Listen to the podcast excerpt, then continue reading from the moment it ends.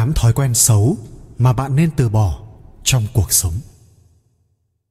Tôi suy nghĩ rất nhiều về việc tại sao con người lại làm nhiều việc tiêu cực trong cuộc sống.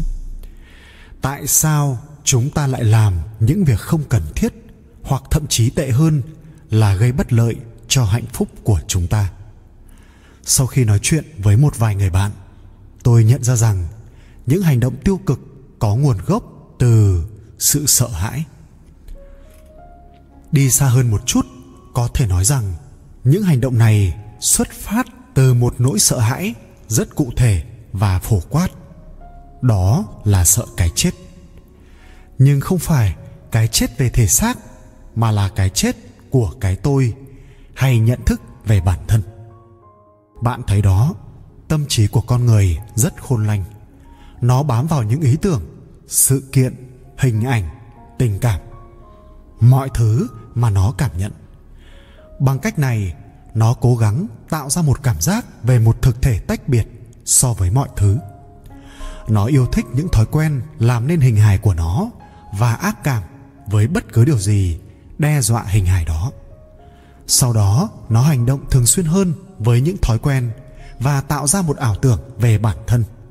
Ok, đây chính là tôi sau đây là 8 thói quen xấu cần từ bỏ nếu bạn muốn có một cuộc sống ý nghĩa hơn. Hãy bỏ cái tôi qua một bên và suy ngẫm về những thói quen này.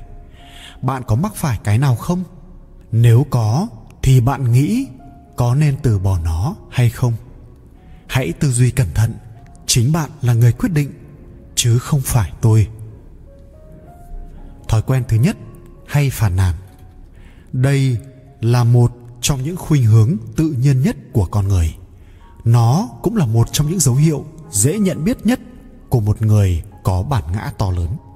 Họ thường xuyên phàn nàn về mọi thứ, ngay cả những thứ nhỏ nhặt nhất cũng khiến họ bực bội. Họ không bao giờ nhận trách nhiệm về mình và chống lại bất cứ điều gì gây ảnh hưởng đến họ. Lần tiếp theo bạn cảm thấy mình phàn nàn, hãy tự hỏi tại sao thói quen thứ hai, nói xấu người khác. Một đặc điểm chung của con người là hay nói xấu người khác. Nhưng bạn hãy nghĩ xem, điều đó có thực sự mang lại niềm vui cho bạn. Hãy nhớ rằng, người mà bạn đang nói đến là một người phức tạp, với ước mơ và nỗi sợ hãi giống như bạn. Đa số chúng ta rất dễ nhận thấy lỗi lầm của người khác và thổi phồng nó lên. Trong khi đó chúng ta chỉ thuận tiện nhận ra khuyết điểm của mình và luôn có lý do phù hợp để làm cho nó nhỏ lại. Chúng ta hãy tìm con quỷ bên trong người khác để đề phòng. Nhưng còn con quỷ bên trong mình thì sao? Bạn đã nhận diện được nó hay chưa? Thói quen thứ ba trần chờ.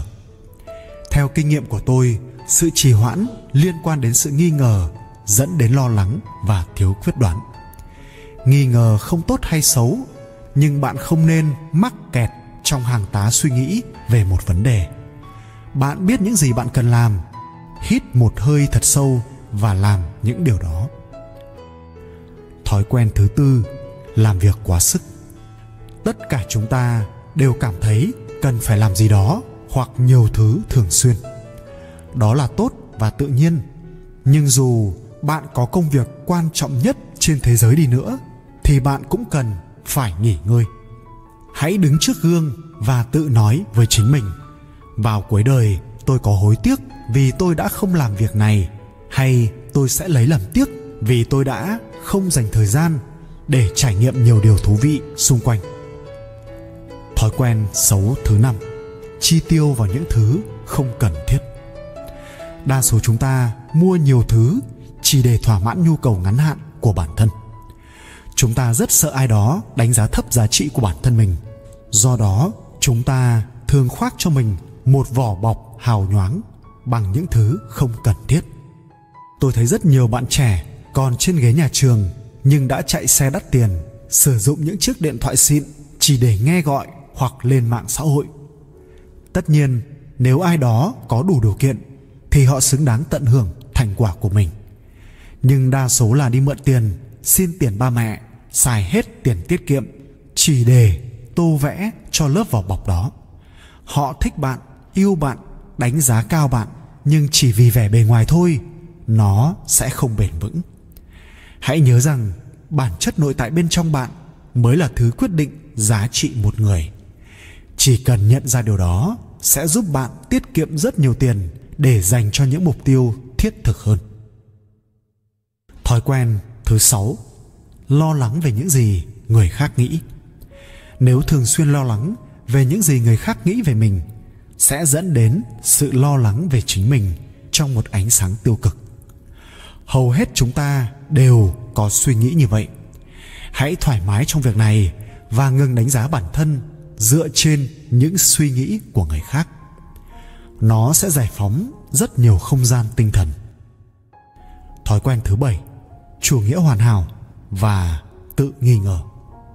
Gần đây có người nói với tôi, chủ nghĩa hoàn hảo thường mang đến thất bại. Tại sao? Bởi vì khi bạn là một người cầu toàn, bạn liên tục nghi ngờ chính mình. Bạn tìm kiếm sự thất bại trong cuộc sống và cố gắng khắc phục nó. Sau đó, bạn phải đối phó với nhiều thất bại khác trỗi lên từ nỗ lực của bạn để khắc phục sự thất bại cuối cùng. Đó là một chu kỳ phá hoại và không cần thiết nếu bạn luôn tập trung vào những thứ tiêu cực, tâm trí của bạn bắt đầu bám vào đó. Ở bất cứ đâu, bạn cũng thấy khó chịu về sự không hoàn hảo. Tại sao bạn không cố gắng tập trung vào những điều tích cực? Thói quen thứ 8 ngủ trong quá khứ và lo lắng về tương lai. Chính xác, đây là thói quen xấu nhất mà chúng ta cần từ bỏ, bởi vì nó sẽ giữ bạn trong một trạng thái khủng khiếp theo suốt cuộc đời bạn. Bạn đắm chìm trong ánh hào quang đã lụi tàn hoặc sợ lặp lại những sai lầm trong quá khứ. Bạn dành nhiều thời gian để tưởng tượng về cách bạn sẽ thất bại. Bạn sợ hãi điều gì? Nó không thật. Quá khứ đã qua và tương lai thì chưa đến. Tất cả những gì chúng ta có thể làm là thời điểm hiện.